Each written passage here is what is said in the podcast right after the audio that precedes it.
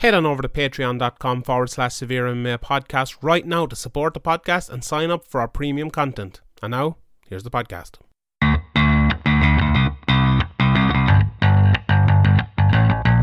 Graham McDonald is an idiot. Sean Sheehan of SevereMMA.com. He even has the audacity to call himself the quote unquote pod god. This is Severe MMA. Severe MMA. Severe MMA. Severe MMA. The Severe MMA podcast is finally here.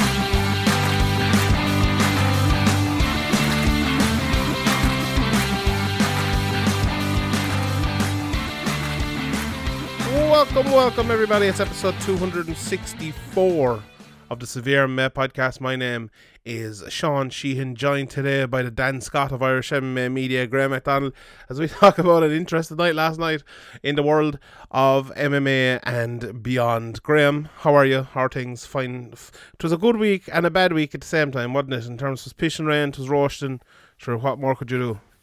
Yeah, yeah, and it was. A, I thought it was a really good night of fights. Obviously, we'll we'll go into it more, but I thought the main event was a bit of a letdown. But besides that, it was there was some very very good stuff. Yeah, there was. Yeah, I, I really enjoyed it. It was the I think it was probably the best card in terms of enjoyment since they've uh, they've come back from from top to bottom.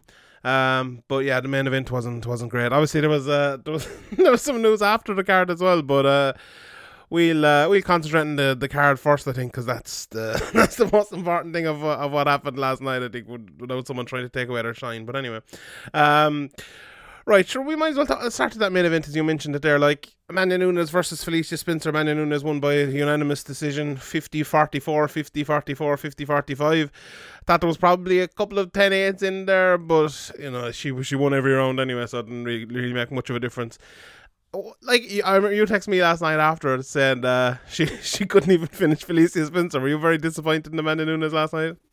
Yeah, well, I was kind of joking, but also yeah. like you know when you're when you're that good and that much better than somebody like everywhere, the grappling, the wrestling, the striking, everything, just everything, and you kind of you probably should finish that fight really, but. Uh, I, going into the fight, I thought she would definitely. There was pretty much no doubt in my mind that uh, Amanda Nunes would finish uh, Spencer, but she probably had a she had a good few opportunities kind of to finish her, but kind of went to the grappling a bit too much, maybe trying to prove a point or something that, that people saying maybe Spencer that was where she could get at Nunes, and Nunes wanted to show maybe um, similar to maybe what Jon Jones has done in the past, but maybe maybe not. Maybe she just was happy to just you know, take the win. But there wasn't there wasn't like you know uh, really anything coming back from Spencer any through any of the fight really. I I, I thought there was to be honest. Like I I uh, kind of agree with you. I don't think it was Amanda Nunes' best performance, to be honest. And we're obviously holding her to a huge standard. She won every round easily. Oh, they could have all been fucking 10 8 yeah, yeah, we're, we're, definitely we're definitely holding her to a, a, higher standard. But that's what when you're like the, the best, it's considered the best female fighter of all time, and you're a two way champion. That's the kind of criteria you, you will be held to. Mm-hmm. Yeah, hundred percent. But like I, th- I thought, you know, when you said nothing was coming back from Felicia Spencer, I thought that she actually hit her maybe twice every round and hit her hard a couple of times as well. And there was one, there was one shot she landed, and I thought, oh, you know, she kind of she didn't rock Amanda Nunes, but you know, she felt it. And, and Amanda Nunes, unless they're fighting Cyborg, and she she hit her with a big shot. She doesn't really feel shots like that, or uh, you know, there's so much more coming back. It doesn't really make a difference, and it didn't really make a difference. But I thought, like, yeah, watching well, that well fight, over 25 minutes, you know, you're probably going to land a couple. But yeah.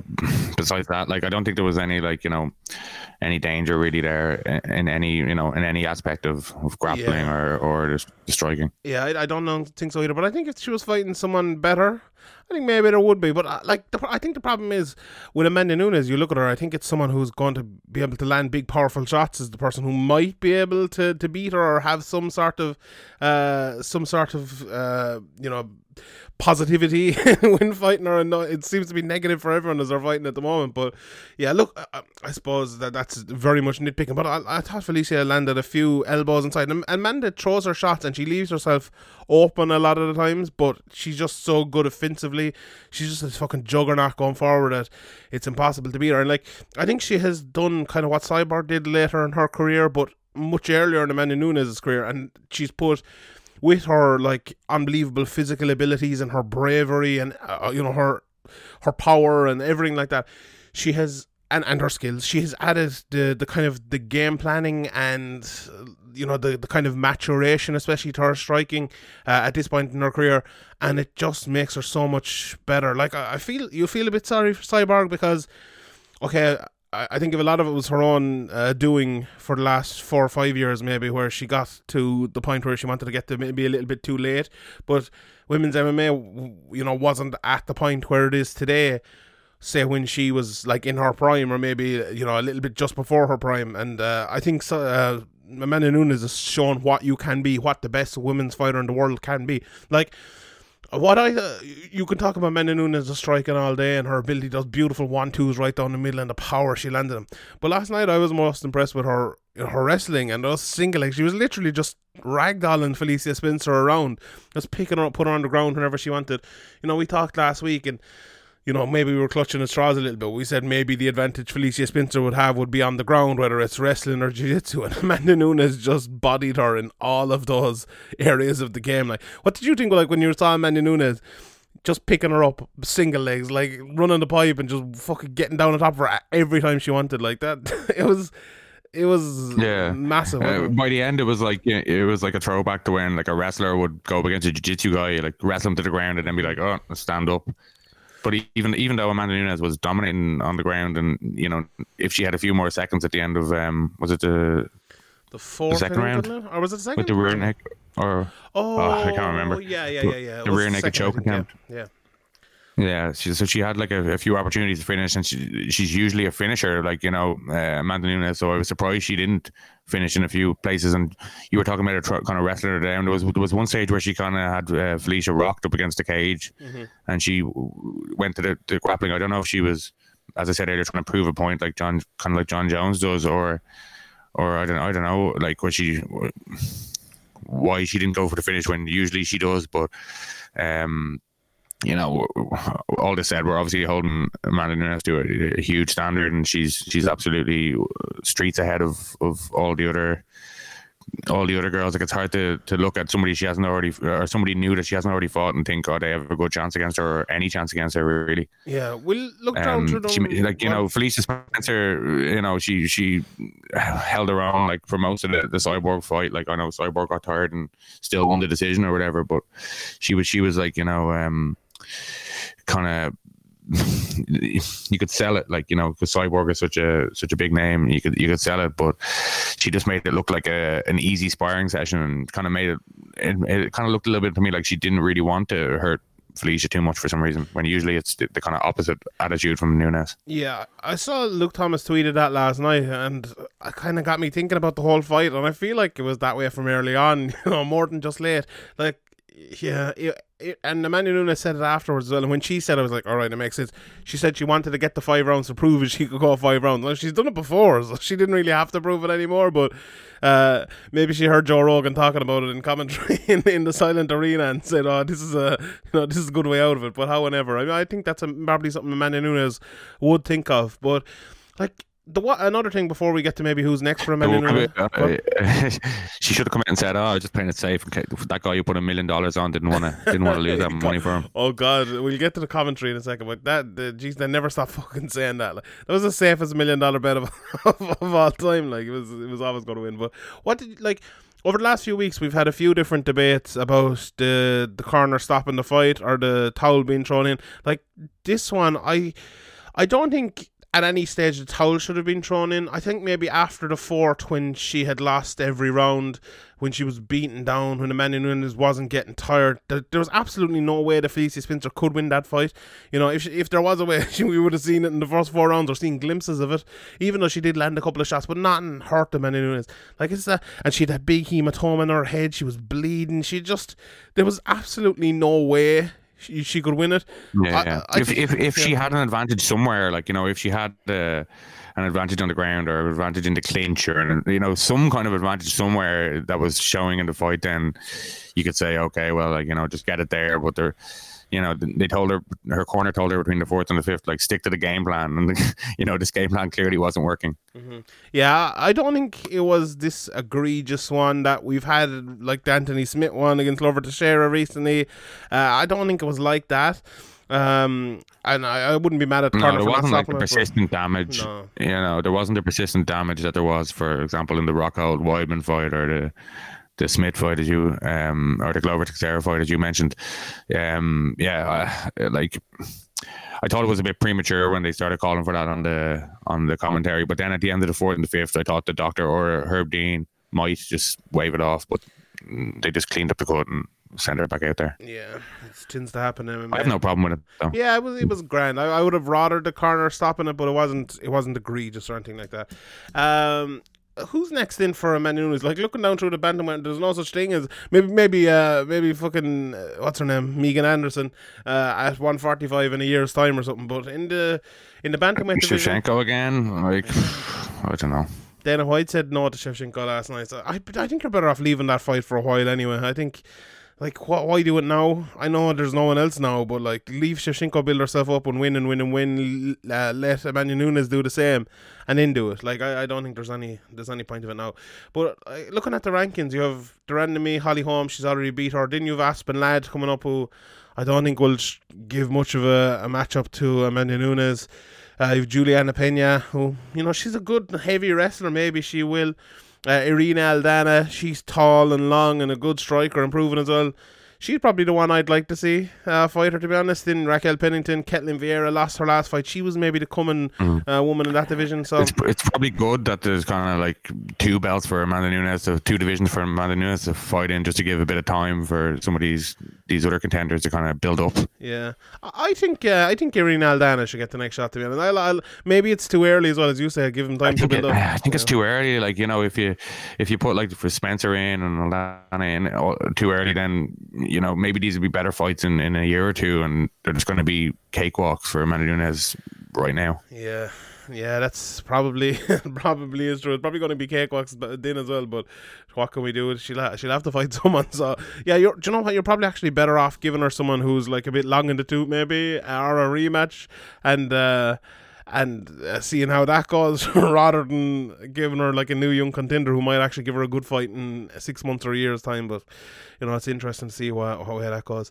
Um, so yeah, Amanda, Amanda Nunes obviously the goat. Felicia Spencer, you know, she, she tough as fucking hell. you know, she took some amount of shots in this fight, really, really tough, and uh, you know, good performance uh, from her against uh, against Amanda and against Cris Cyborg as well. So we'll uh, we'll see where she goes in the future. Like it probably won't be her last title fight, I'd say, you know, because she's so tough in that division. If she keeps fighting people, she'll if the division keeps existing, she'll probably get another one down the line. But we'll see how it goes. Um, then the co-main event: Cody Garbrandt versus Raphael Assunção. So. You know, Oof, serious, serious knockout. yeah, it was fucking unbelievable. Like I've given Mark Henry a lot, a lot of shit over the, over the, over the years about his uh, technical and not not technical about his uh, cornering and about his uh, about his game planning.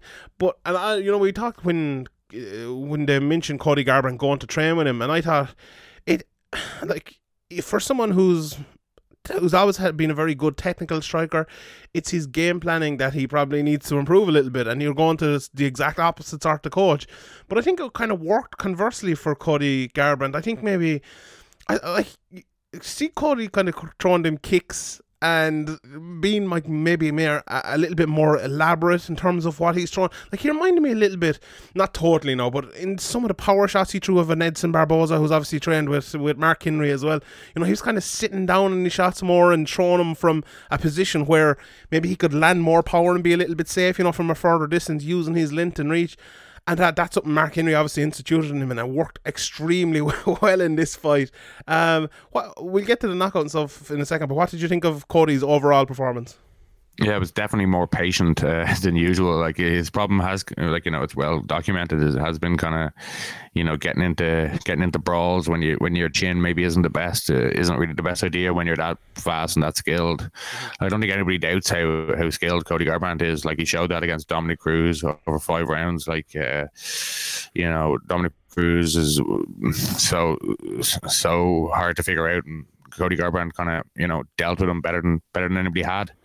Uh, so he's definitely he's definitely got the talent and the skill. It's it's it's just the the fight IQ, and you know he he, he showed really good fight IQ uh, here. Like uh, even on the knockout at the end of the, at the end of the first round, he kind of just took the last ten or after the clapper off, Mm-hmm. and just kind of bounced around. And I think maybe Assunção thought like that that was what was happening here. Uh, at the end of the second round, and then all of a sudden, just absolutely face planting into the into the ground. so, um, yeah, I think the, it was a more calculated and more patient and more grown up uh, performance from Cody. It's probably the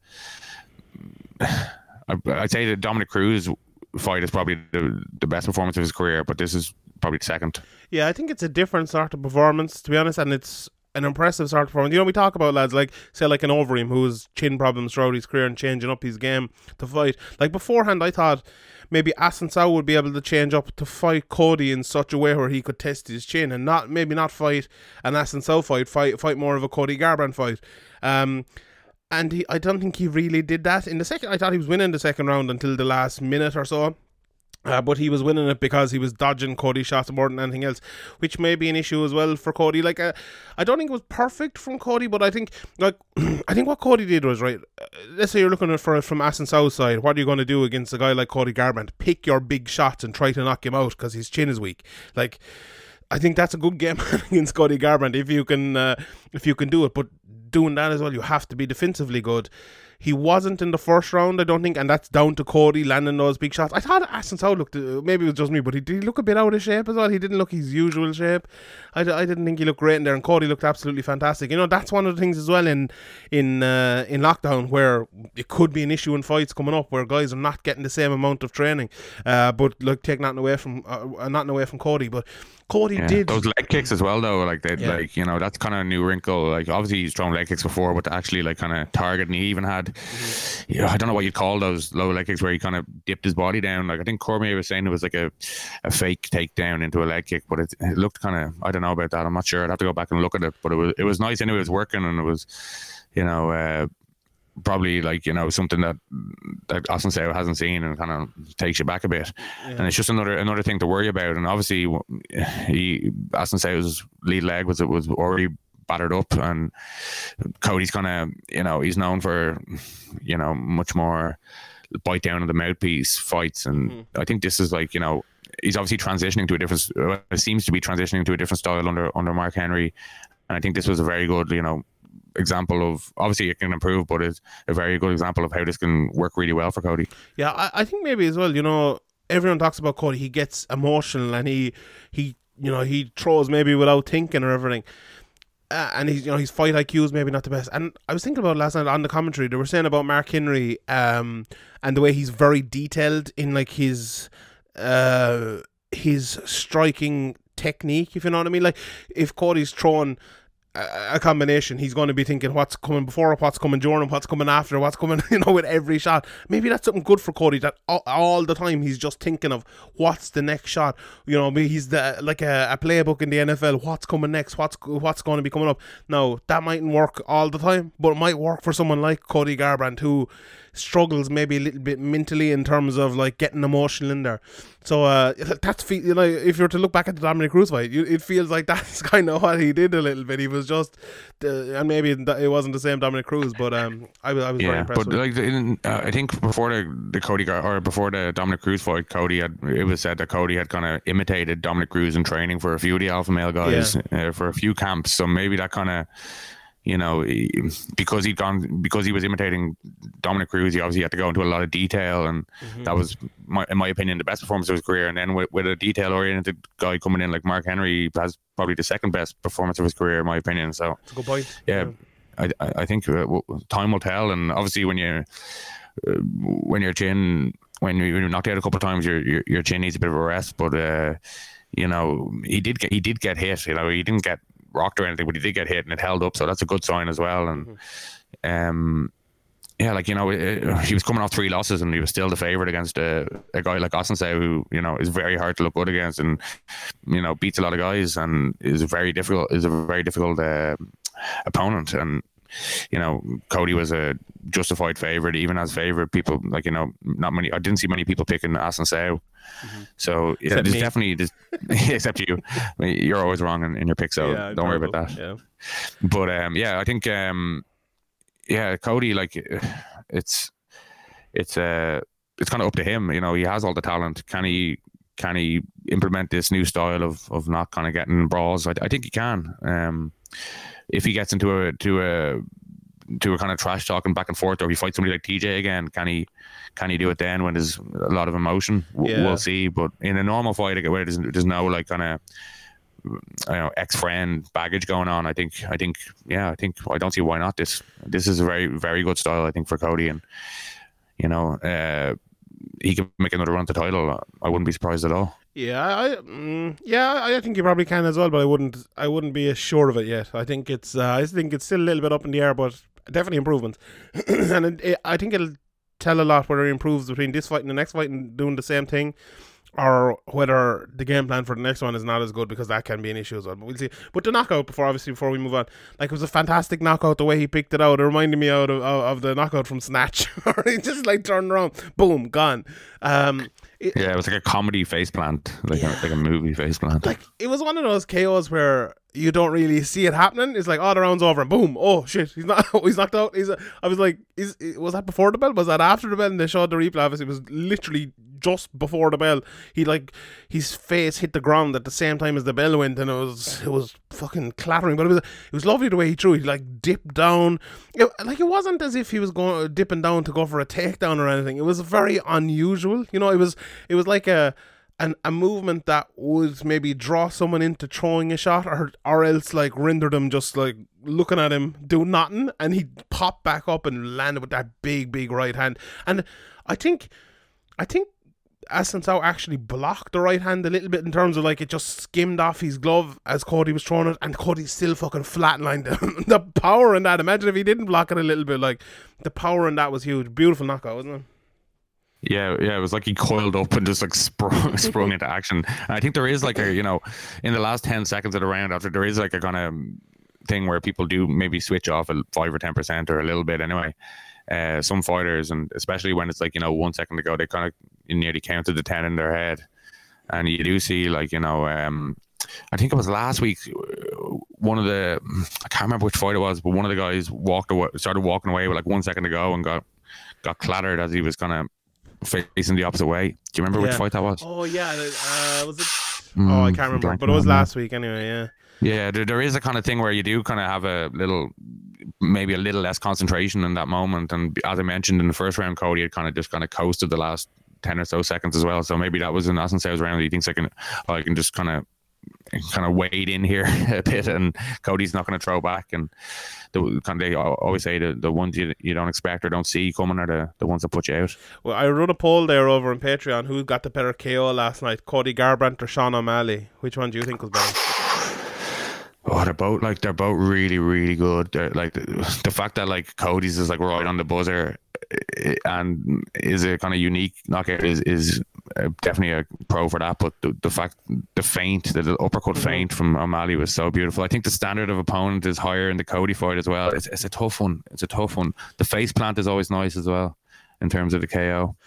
Yeah. I'd probably just lean towards Cody a little bit just because of the, the you know, it was I was fully expecting Sean O'Malley to knock out Eddie Wineland as well, which I think probably just about gives it to Cody for me. Yeah, the Cody one is just ahead by three votes here, so it's it's close. I, What do you think? I don't know. I, I Tough one, isn't it? it's they're to me they're very similar, and you know knockouts they're like turn the guy's fucking lights out. I I would go for the Cody one because I thought he blocked uh, he blocked a little bit and he still knocked him out, whereas the O'Malley one. I'm very much nitpicking here, but I watched it back a couple of times. I'm like, I don't think it was as powerful a shot as maybe Eddie Wineland made it look. If and I'm, Jesus, I'm not, you know, I'm not taking away anything from O'Malley or Eddie Wineland here now. I'm, but I don't know. I feel like that wouldn't have knocked other guys out spark cold like that. Uh, so Yeah, well, like we kind of mentioned it. I'm not sure if it was the last podcast or the betting preview show that Eddie Wineland is a little bit chinny, like, and you know, um, the way he went out kind of showed that again. Yeah. Uh, sure. While we're talking about that fight, we might as well talk about it. and We'll we'll circle back then.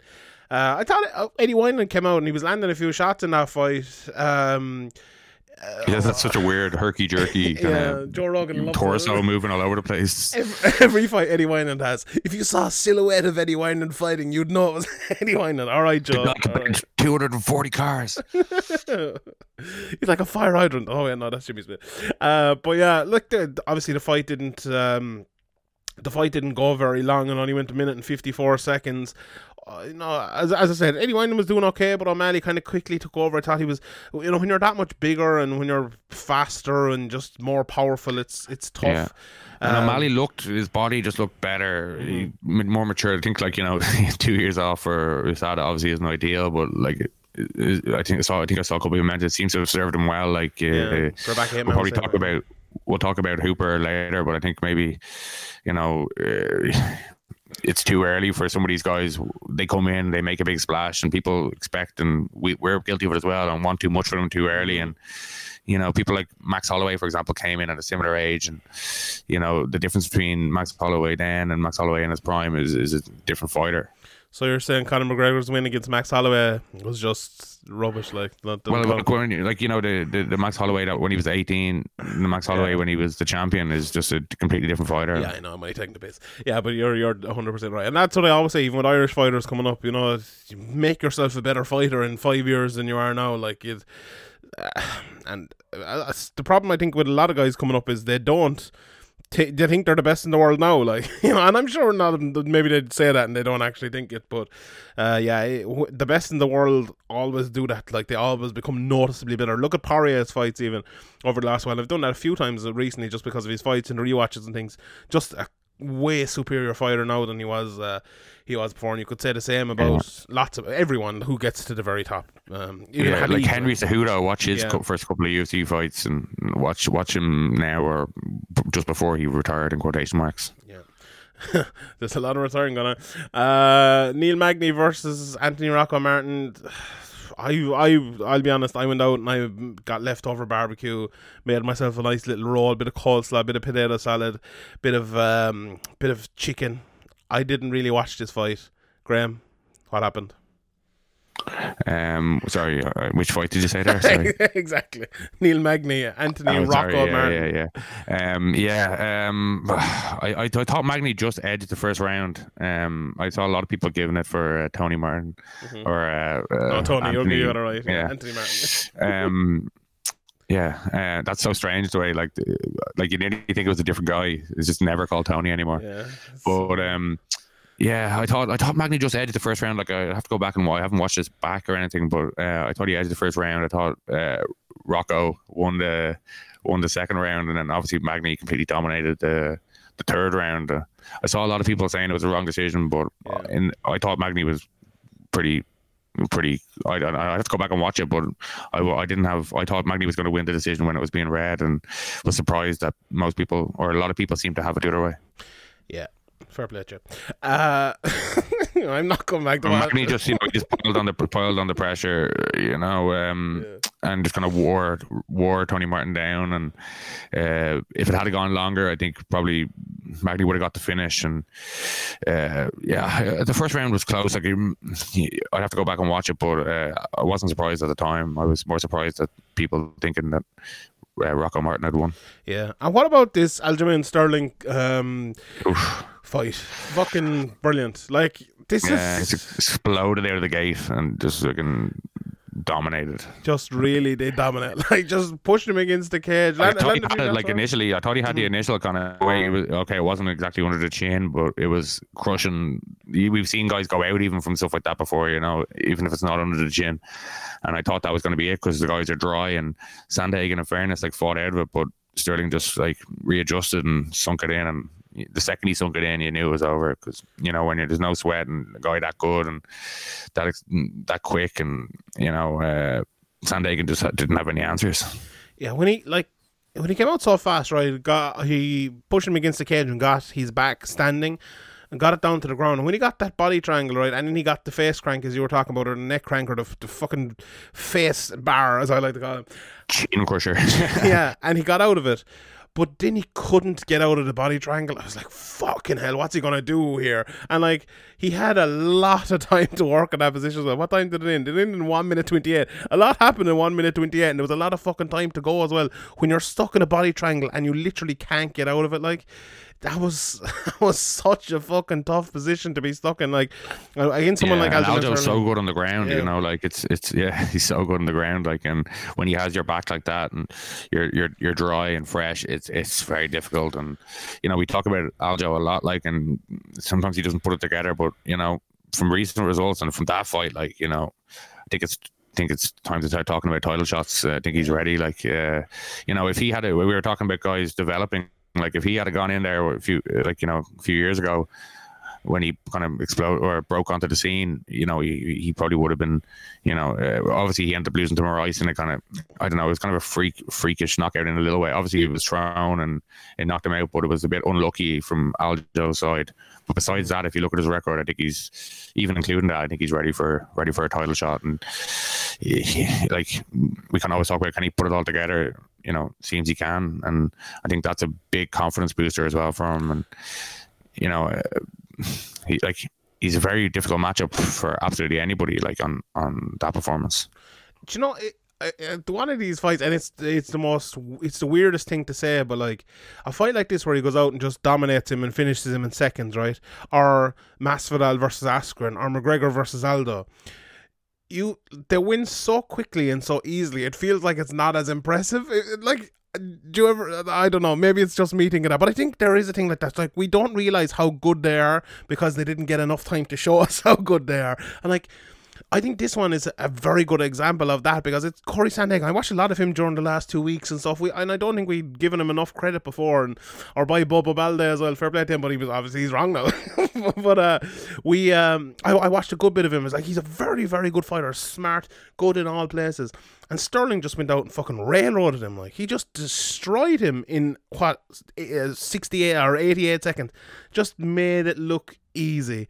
And as you say, you know, is he ready for a title shot? Of course, he's ready for a title shot. He should be getting it way before um, Jose Aldo. Arguably, he should be getting it before Petr Yan. But I think him versus Yan, like, there's an argument to be made that the two best bantamweights in the world aren't fighting for the bantamweight title. Like, you could call Cejudo and uh, Aljamain the two best bantamweights in the world, and like they're both not fighting for the title. So it's that fight as much as I actually like that fight, I think it'll be a, I think it'll be a good fight.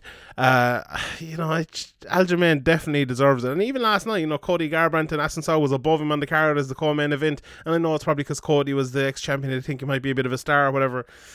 Like you know, give give this guy a bit of credit. He deserves a lot more credit, and you know, Corey Sandhagen deserves the credit as well. We must uh, not take away from him. He's a very good fighter, and Aljamain Sterling showed, you know, that he's just. Uh, a different level is absolutely fantastic. And speaking of, on. Yeah, like Sterling just made him look like any other guy, basically. Yeah, like just an, and also like you know a later replacement guy or something. He just ran through him. Like, why am I even fighting this guy? Hmm. Like you know, he made it look like fucking Joe Lauzon versus Gabe Ruediger. yeah, Do you remember that fight? He no. just like big brother him. Like he just like uh, I'm way better than you at this. Yeah, that that happens a lot actually. you know, doesn't? Uh, speaking of that, Alex Caceres versus Chase Hooper very much happened. Yeah. You know, we, we talked about it on the betting show a lot, and it was like, right, we I, we both picked Chase. I'm pretty sure, and we we thought he'd get it done, but like, there's it, it, depending on what Alex Caceres turns up against someone like Chase Hooper, who's new, young, coming in. There's a very good chance that he puts on something like this, and maybe we, you know, maybe there was a bigger chance than we we gave, but we did definitely talk about it. Like, I wa- it was one of those fights where I picked the other guy, I thought he'd win, and then I wasn't one bit surprised when he got, you know, schooled. About, 10, about like 15 seconds in, I was like, oh. this, this isn't going. This isn't going to go well for Chase Hooper. Yeah, it was just like Caceres literally just came out and jabbed him up for the whole fight. Uh, Hooper, like I just don't think he's physically strong enough to play a Yeah, jiu-jitsu he's like first a, game. It's like he, he's like a boy. Mm-hmm. He's, he's like you know he, he needs time to grow into his body. I think and get more strength. You know, Alex Caceres is a big guy, but he's not the he's not the strongest grappler or anything like that in the division by by a long way. And if Hooper's going to make it to the top, he has a long, long way to go. Like, Mm-hmm. and needs to needs to fight. You know, guys with way less experienced than Alex Caceres. Yeah, like imagine him fighting a Volkanovski or someone like that and trying to get him to the ground his jiu-jitsu. That's just not going to happen. Like, you know, and this is this is a prime example of a jiu-jitsu first uh, approach. It's just not going to work. Like if he, like Yeah. you look when at you're, when you're like okay, he's a tough kid. He, he's trying to get through, but like he's, he's if he keeps fighting guys that are experienced, like long term UFC veterans, he's gonna take a lot of damage, like a lot of damage. Like um, like there was a lot of hype behind him, and you, after one fight, you don't want to say like you know maybe it's better you go off and come back to the UFC or something, but like. I don't think that would be the worst thing in the world. Like we've seen that work for for guys in the past, or even if he just fights on kind of lower, like lo- not pay per views, just random fight nights, not as the main event, just kind of fly under the radar for a little bit against some decent matchups. yeah, I think that'd be probably the best thing for him. Like, but even then, like he needs his striking has to get significantly better. I think he'd be better off putting on a load of muscle and going up weight, um, because I like it's. He just looks so physically weak in there. Against, as you mentioned, Alex Caceres is not the strongest guy in the world. You know, we even see Kron Gracie just got to hold him once and pull him down. Okay, Cron is very good, but we've seen lots of guys doing that to him before. But you know, maybe he'll grow into his frame as well because uh, you know, Alex Teixeira is a man. Chase Hooper is very much a boy still at the moment. You know, he'll I'm sure he'll get uh, he'll grow into his frame a little bit more. But yeah, it's too early. They were saying in the commentary, I think it was good. Yeah, let's let's talk about the commentary for a second. There was some good bits about the commentary, but like. And I, there was more people actually agree with me yesterday. A lot of people don't usually agree with me. They love DC and they love Joe Rogan and stuff. But I thought it was fucking unbearable. Like DC and Joe Rogan, like it's. At Oh one stage, at one stage, uh, Joe Rogan was like, "Oh, J- Justin Gaethje was on my podcast, and he said about these calf kicks, and that's going to be part of his game plan against Khabib." Habib. Yeah. Daniel Cormier, like, cheers! I just imagine fucking Justin Gaethje, cheers, Joe. Cheers, yeah. Fuck's uh, sake. uh, when like two million people here anyway, it's alright. But oh, it's like Yeah, but like you know, you don't need to it, it hammer it home. I, I think it was like Especially when there's like a of calf kicks going on in the, in Yeah. the cage at the time, it kind of reinforces that this is a danger. it is a danger. Everyone's throwing fucking calf kicks. Oh yeah, we were we were, we were talking about them Sure, way we've been before. sh- everyone else. shiting on about them for years. That's Yeah. a fact. That's a fact. But yeah, I might go. I don't know. What do you think about the Frankie Edgar, commentary? we do. Frankie Edgar made them popular in, for you, didn't he? Made, made, uh, he, he made- brought your love to a. we must- you haven't said uh, Frank Edgar made Gray Maynard look like a world class boxer in a long time. yeah, well, people haven't been pretending like Frankie Edgar is like nine weight world champion in waiting Yeah. since, so I don't really need to anymore. Yeah, that's true. But um, yeah, look, the commentary I won't complain about anymore. It was shite. They just uh, like Euro- uh, DC last week with Michael Bisping wasn't as bad. I like DC on his own. I think he's good because he can just go off and talk and talk and talk, and I think he's good at that. Uh, Rogan with Dominick Cruz, I think is good because they have a good back and forth. So it's not like I hate both of them, uh, but both of them together, DC and Rogan, they just can't like. The Rogan has a way of turning people into like Brendan Schaub. Oh, yeah. Oh. like, I don't know what's going on. Like, That is exactly it. That is exactly it. Fucking Daniel Schaub going around in there. Oh, it's just he just he just tries to impress Rogan for seven hours, like, and there's some of that is funny. There's definitely funny bits throughout it, but it's just too much. Like, it's too, we're we're watching the fucking fights here. Talk about the fights, you know. At, at some stage, there was one of the fights that started off, and they spent like a minute and a half just like laughing about nothing. And then John, Jon Anik like had to bring him back around. It was embarrassing. Like it was really fucking embarrassing. And I know you know I I, like some of it as well. Some of it's very funny, but it's just it's too much with him. It really is too much. Like I think there's enough. If you've Daniel Cormier by himself, he'll say something funny a couple of times. If you've Rogan by himself, he'll say something funny a couple of times. But when it's the two of them, they're just like laughing and joking for the whole fucking night. It's too much. Like it's it's too much. But anyway, Ian Heinisch, uh, fucking big country Roy Nelson style, dick dip down, overhand right, windmill swing, knockout Gerald Meerschaert, beautiful um, KO after 74 seconds. Uh, that, that more shade on uh, Brendan Schaub. Oh yeah, it it wasn't meant to be, but it is in fact. But uh, yeah, very good by by Ian Heinisch. Uh, Cody Stamann, obviously, was it his brother he lost uh, during the week, and then he yeah, came in. his little brother. Yeah, uh, end of May, I think it was, was it? Or- Yeah, yeah. she's very sad, obviously, and he came out and he beat Brian Kelleher unanimous decision and great interview Yeah, afterwards. You know, where, fucking hell, yeah, yeah. it must You can so see how emotional he was, and uh, obviously, yes, like I've never had anything like that happen, but it, you know, fair play to him, like for, for going through with it. Like, uh, I don't know. I suppose it's keep your mind occupied is maybe part of it, or do it for your brother or whatever. But still, it's such a. I'd say he's mentally, mentally and physically drained now. Yeah, Jesus, yeah, the, like the, the level, the levels of drain he must be are just unbelievable. And look, a f- fantastic performance by him as well. You know, not you know not a world beating performance or anything like that, but he went in there and you know beat Brian Kelleher down. We talked about Brian Kelleher last week. He seems to be a guy who's good when he gets on a roll. You know, and he knocked the guy out two or three weeks ago and coming straight back in here and he he beat him. So it wasn't. And Brian Kelleher, I thought he fought all right as well. He landed his few shots and things, but Cody Stamann just just the better fighter Yeah. here and great win for him. So very good. Yeah, Um, Saman, Saman's just a difficult matchup, but you know Kelleher did, you know, knew, knew he was down and went for it, but uh, yeah, he just he just kind of got out outmatched, outclassed. Yeah, hundred percent as well. Uh, Maki Pitolo beat Charles Byrd. It's funny actually. I was watching like one of those UFC previews during the weekend. You know that Gianni the Greek or something. He gave like his bet for the week. He's like lock for the week was Charles Byrd to win. I'm like, oh really, Johnny? Oh, is that right? Even though all- my three bets were fucking wrong as well. But anyway, uh, so yeah, Maki Pitolo won that one. Uh, Alex Perez, I thought he looked great. You know. Lu- You Yeah. called it those fucking low leg kick. This was a this wasn't a leg kick TKO. This was a leg kick KO. He, he kicked him and the fight was stopped. That's a fucking KO. Like he knocked But him it, it, like it kick. barely even landed. It was just uh the damage was already done. The way I suppose the way for me, I kind of clutched at his leg. I don't. know If he hadn't clutched at his leg like that, I don't think the ref would have stopped it. Mm-hmm. But um, it it was just yeah. Uh, it was just the damage was already done there, and I think for me, I had enough basically. Yeah, there was too many of them. Though. He landed so many, as you say, and that's a big thing I think as well for referees. They look at the whole fight and they see the accumulation of shots, and when you take one too many and you're just not in it anymore, that's it. Like, and I think it was, I think it was a grand stoppage. I don't think it was one of those stoppages where Jussier Formiga wanted it stopped, you know. And when that's the Yeah, case, I think it's, yeah. You can't complain about it. So. if you don't want it stopped, you don't grab at your leg and kind of, you know, the way he did. Yeah, in true. Uh, Devin Clark, Alonzo Menifield. I thought it was uh, a learning fight for uh, for both of them. You know, they said before Devin Clark had said to uh, to DC that he was never in a fight before, and he came out here and got hit with one shot, and he was like curling up like fucking Brock Lesnar. I was like, all right, he, yeah, of course he wasn't. But then I looked at it and it's like, all right, he just like destroyed his fucking eye socket. He, and you know, when for someone guy who's never been in a fight, you know, he's been wrestling and stuff like that, he did unbelievably well to come back and stay in it against a guy who hits really hard like Alonzo Menifield. Uh, came on and won.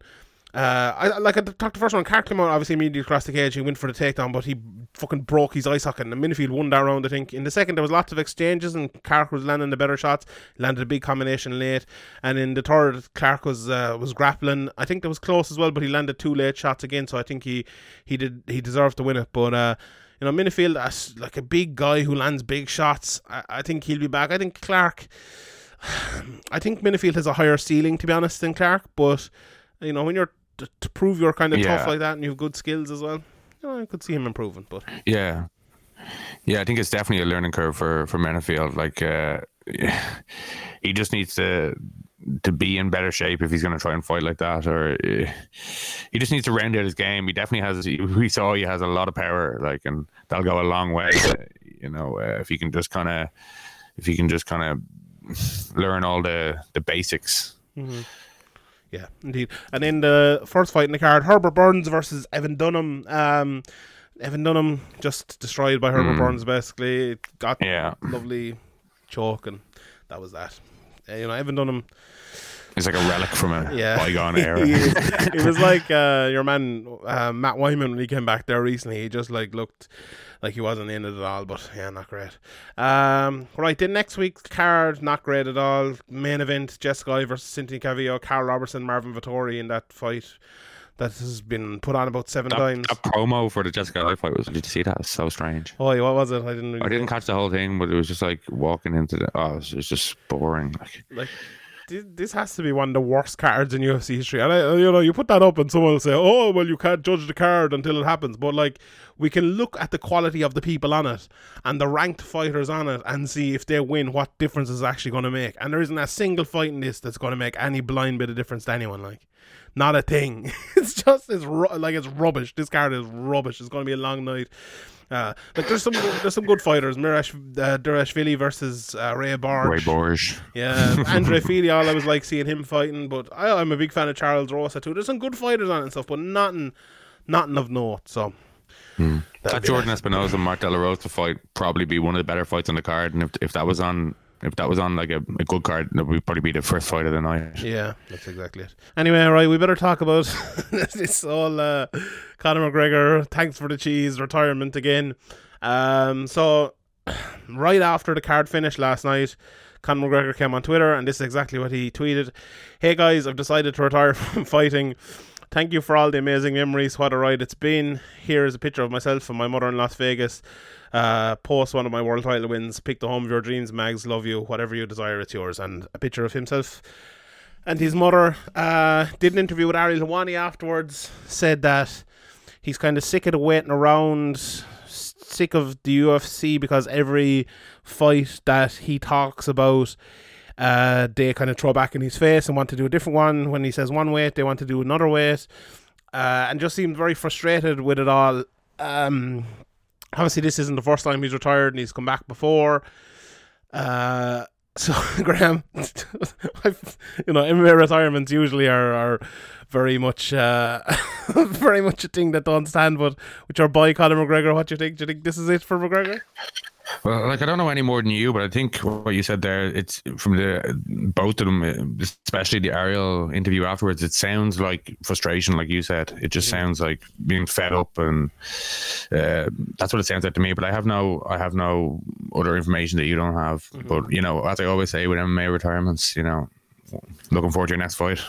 yeah, probably. Like uh, the interesting thing with McGregor, okay, he said. Uh, and I'm, I'm amazed you didn't pick up on this straight away, but he said, I'd like to retire from fighting.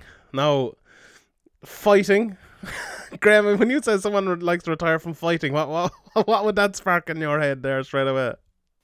Well, yeah, I don't know if um, yeah, like these are combat sports contracts as far as I'm uh, as I know for maybe maybe Conor has a special contract that most UFC fighters uh, don't have, but I don't.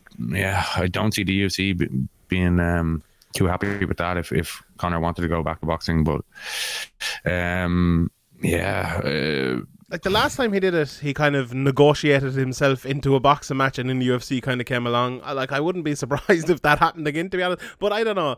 Like it feels like it doesn't really feel like that. I suppose maybe I'm just reading into it too much uh, because I kind of thought that's what you do. maybe not, but like I think. Uh, you know, there there could be a lot of things with McGregor. Now he's a lot of different things uh, inside and outside of the cage, which take up his time and could take up lots of time and stuff. So we don't know. Maybe we'll find out something over the next while. But um, like if we're looking at it from just a fighting point of view, uh, it, like it feels like that you know as he said to Ariel you know even if he hadn't said it to Ariel we could probably we could probably decipher it for ourselves that he kind of probably wants a fight. And we, he's talked about that season and we talked about it for a long time as well uh, where he needed to get back to his best. He needs those fights and he just yeah. hasn't been. He mentioned in the interview with Ariel, he mentioned like the, he wanted to have the season, and the whole world went mad. And uh, at the end, he says something along the lines of, uh, or what is it? We'll see what the future holds. But for right now, for the immediate future, 2020, all the best to us. So, yeah. you know, it doesn't seem, it doesn't sound like a closed, finished, final decision. But it, maybe you know, if if these like for with Cejudo, if these guys don't get what they want, or maybe you know if if they're they feel they're not being valued or they're not being taken seriously or they're being they're being you know messed with, maybe they will walk away. But with MMA, MMA retirements, I know how driven these guys are, how competitive these guys are. Um, yeah, I'm always very um, skeptical of any MMA retirement when the guy isn't mid 40s. Yeah, I do you know what I think here? I think it's a very interesting time to retire from MMA. It usually isn't. It usually isn't any bit interesting at all. But the fact that in the last what two, two, three weeks, Conor McGregor has retired, Henry Cejudo has retired, Jon Jones basically has retired, Nate Diaz has basically retired, uh, Masvidal has basically retired. There's probably one or two I'm forgetting in there as well. Like, it's interesting. Like, I feel like you know the UFC are losing money uh, in the pandemic, obviously when they can't have crowds and everything like that, but they're not losing the amount of money that would cripple the UFC or, or um, force them to have pay cuts or anything like that. They're still getting their their huge um their huge money from ESPN. They're not having to uh, pay for like traveling to a place, put everyone else, put you know, put everyone up in up in fucking Florida, or well, Florida, they did in Florida, but in yeah, well, now they're in Ireland the or- apex. It definitely Yeah. takes a few some cost away. They probably like have extra cost cost with the with the course, precautions for coronavirus or whatever. But I don't see that being too too high. Yeah, it's not it's not crippling them at all, but they seem to be playing the poor like the, the- playing the poor mo. Like the, it costs an awful lot to put on these events as well. Like uh, pre-pandemic, like the WWE, I, I'm pretty sure that their house shows actually were money losers, so they're actually earning more money now than than, uh, than they were beforehand, and that will tell you how expensive it is to put on those shows. And obviously, the pandemic thing as well probably takes away a little bit from that, but um, it it's not. And the point I'm making here is it's not crippling on them financially. I'm sure it's not the best. They, they'd rather it be the other way around, but it's not as if they couldn't uh, afford to pay Conor McGregor more, or they couldn't afford to pay Jon Jones more, or you know whatever it might be the thing about McGregor is, you know, we talked about it before, and we said would he want to fight, and he kind of intimated that he would fight during the pandemic. Um, but he came out obviously said Daryl really doesn't feel it anymore. He doesn't know if it's a crowd or not. So maybe maybe we were wrong there, but I. F- I feel like the UFC wouldn't want Conor McGregor to fight now. I feel like, and Jon Jones as well. I feel like they'd want them to wait until the crowd come back so they can draw big money at MSG or Las Vegas or whatever it is. Like because th- those I, you know, we talk about let's say this I Calvillo fight that is drawn what three thousand people in a small arena or whatever it is. If they if they were doing that as a main event, where if it's Conor McGregor or Jon Jones, especially McGregor, they're drawing a big big gate. So maybe that would be the the game changer and why they're doing it with them. But I don't know. It's it's interesting to see how the pay per view numbers will look last night. If it's still big and if it's still, you know, uh, over and above what it would normally be, like it was for the Ferguson Gaethje fight, then I think it'd be a good time to have McGregor back because you'd make that back that money again. But I don't know, like from the UFC's like, point of view. I don't know. Can we can we trust these numbers that have been given out by like ESPN and UFC or the you know like Direct TV or whatever was kind of like a third party in a way. Like even though they're obviously invested in it, but they had like you know other pay per views and stuff, and we they weren't even given direct numbers or anything. But we had a kind of general idea from Dave Meltzer. But now I don't know how accurate these numbers are at all. And you know, Dana White's out there saying that. Uh, we're huge at the moment. Uh, all these MMA reporters are surely noticing on their websites all these extra views and all, but in reality, it's like people losing their jobs and stuff. And, and like this is not mm, this huge uprising in in in uh, interest and money from from what I what I've heard anyway. But maybe maybe you know we we do we do see um you know over time the UFC has kind of become on national TV or not national TV but it was on Fox but it's on ESPN now and it's on Sports Center and all that stuff. Mm-hmm. So it's kind of more in the public consciousness than it ever has been. It's more accepted. There's no real talk of oh this is barbaric anymore. You don't really hear that anymore from any of the mainstream. Mm-hmm. So maybe maybe people who weren't interested before and who don't really go to websites or casually watching it or people who don't really interact with the community but i don't see some big upturn in in um interest like dana seems to be uh, hinting at or saying I don't know. I, I think I feel like the pay per view numbers that they released for that one were correct because I think they have done a great job of not getting the pay per view numbers leaked. Uh, you know, since they've gone to ESPN Plus, you know, Meltzer hasn't had them. No, nobody has had them. But the one, I think maybe they've done it twice, but at least once anyway. Uh, it has been when the numbers were high, you know. So obviously they're, not going to release them when they're low, but when they do release them when they're high, I think, you know, I think, uh, I think that's a sign that maybe, you know, that they're true. You know that the, the numbers are actually good. yeah but say, say a pay-per-view does like 405000 then mm-hmm. it's like yeah we did half a million Yeah, well, T- tell them we did half a million you know yeah, that's Uh, true. as well. would you be surprised Yeah, I wouldn't be surprised. doesn't, Yeah. doesn't half a million sound way better than It 412000 or It 415 or whatever yeah, you know. Well, like, I- think it's a very interesting, and especially And as who's well. gonna be like, who's gonna be like, no, no, no? ESPN are gonna be like, no, no, no, or the UFC are gonna be like, no, no, no. So you can just say whatever you want, basically. Yeah, I, I, I must find out as well. You know, we ESPN are paying the equivalent of five hundred thousand buys there or thereabouts for every UFC pay per view. So it doesn't matter whether they, whether they get more or less. Uh, and I don't know if it matters whether they get more, whether they get more money. I'd assume they would, but I don't know that hundred percent. But if they get hundred thousand pay per view buys, they'll still get the amount of money for five hundred thousand. So Yeah. If the next deal comes around, maybe they. You That's know, it, yeah. But you see, like, I thought it was very, very interesting. Masvidal and Jones, both of their thanks for the cheese tweets, they both had ESPN written in it. I think that's very interesting. Like, I wonder do E ESPN have a responsibility here to, if they want to draw people in, that maybe they're going to have to maybe not pay the money themselves, but maybe encourage the UFC to pay extra money to get a Masvidal or to get a McGregor, to get him a uh, Jones to fight, so that they'll draw in more money and earn more money from pay per view. Like, I- I think that's a very interesting. I don't think this is completely the UFC here. Like before with Fox, I think it, it was, and uh, you know, before everywhere else before that as well, it probably was. But ESPN are, you know, they call themselves the world leader in sport, and I think you know, Masvidal and Jones are both with the same company in terms of management. Um, so I don't think you can kind of le- let that apart. So what do you think? I suppose we talked about the Jones laws and we talked about McGregor and and we'll get, maybe get back to McGregor in a second. But what do you think of the Masvidal thing? You know, there was talks that he was being offered less to fight Usman than he did for the Diaz fight.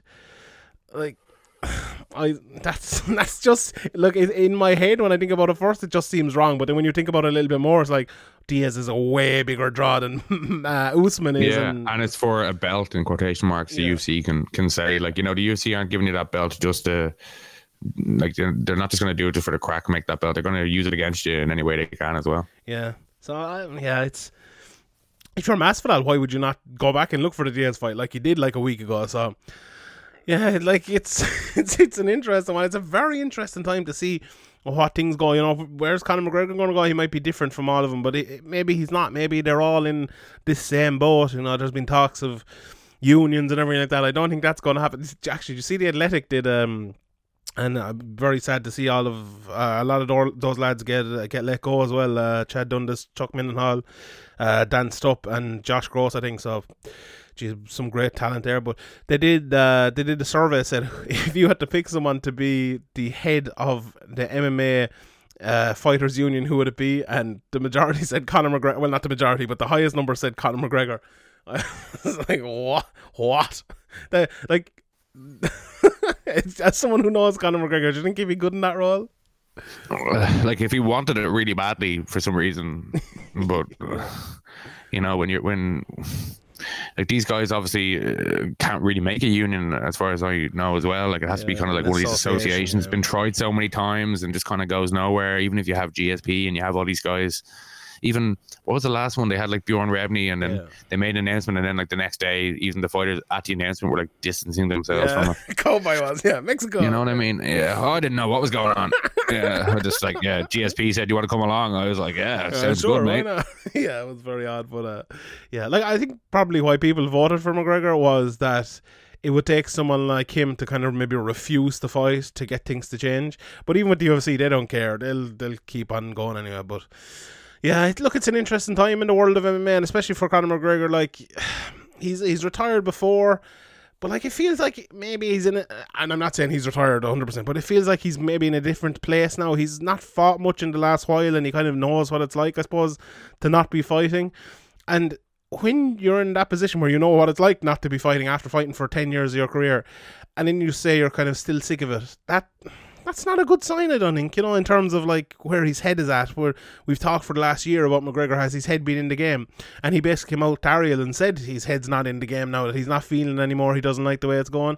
And, you know, maybe that's just something he feels like at fucking six o'clock in the morning. We all we all feel like that at times, you know, but um I don't know. Maybe, maybe it's Yeah. something he'll feel different in a week's time, but Yeah, it's hard to know if this is, you know, mm, negotiating. Uh, We ne- we never know. Like every time, like Henry Cejudo, anybody retires, we always it's always ah, they'll be back, or oh, is this a negotiation tool, or is this frustration, or we, we the the first conclusion we don't jump to is oh, they probably want to retire, but just because history tells us that these guys are fierce competitors, and when you're in your early thirties and it's just extremely, extremely rare for these guys to actually retire and stay retired.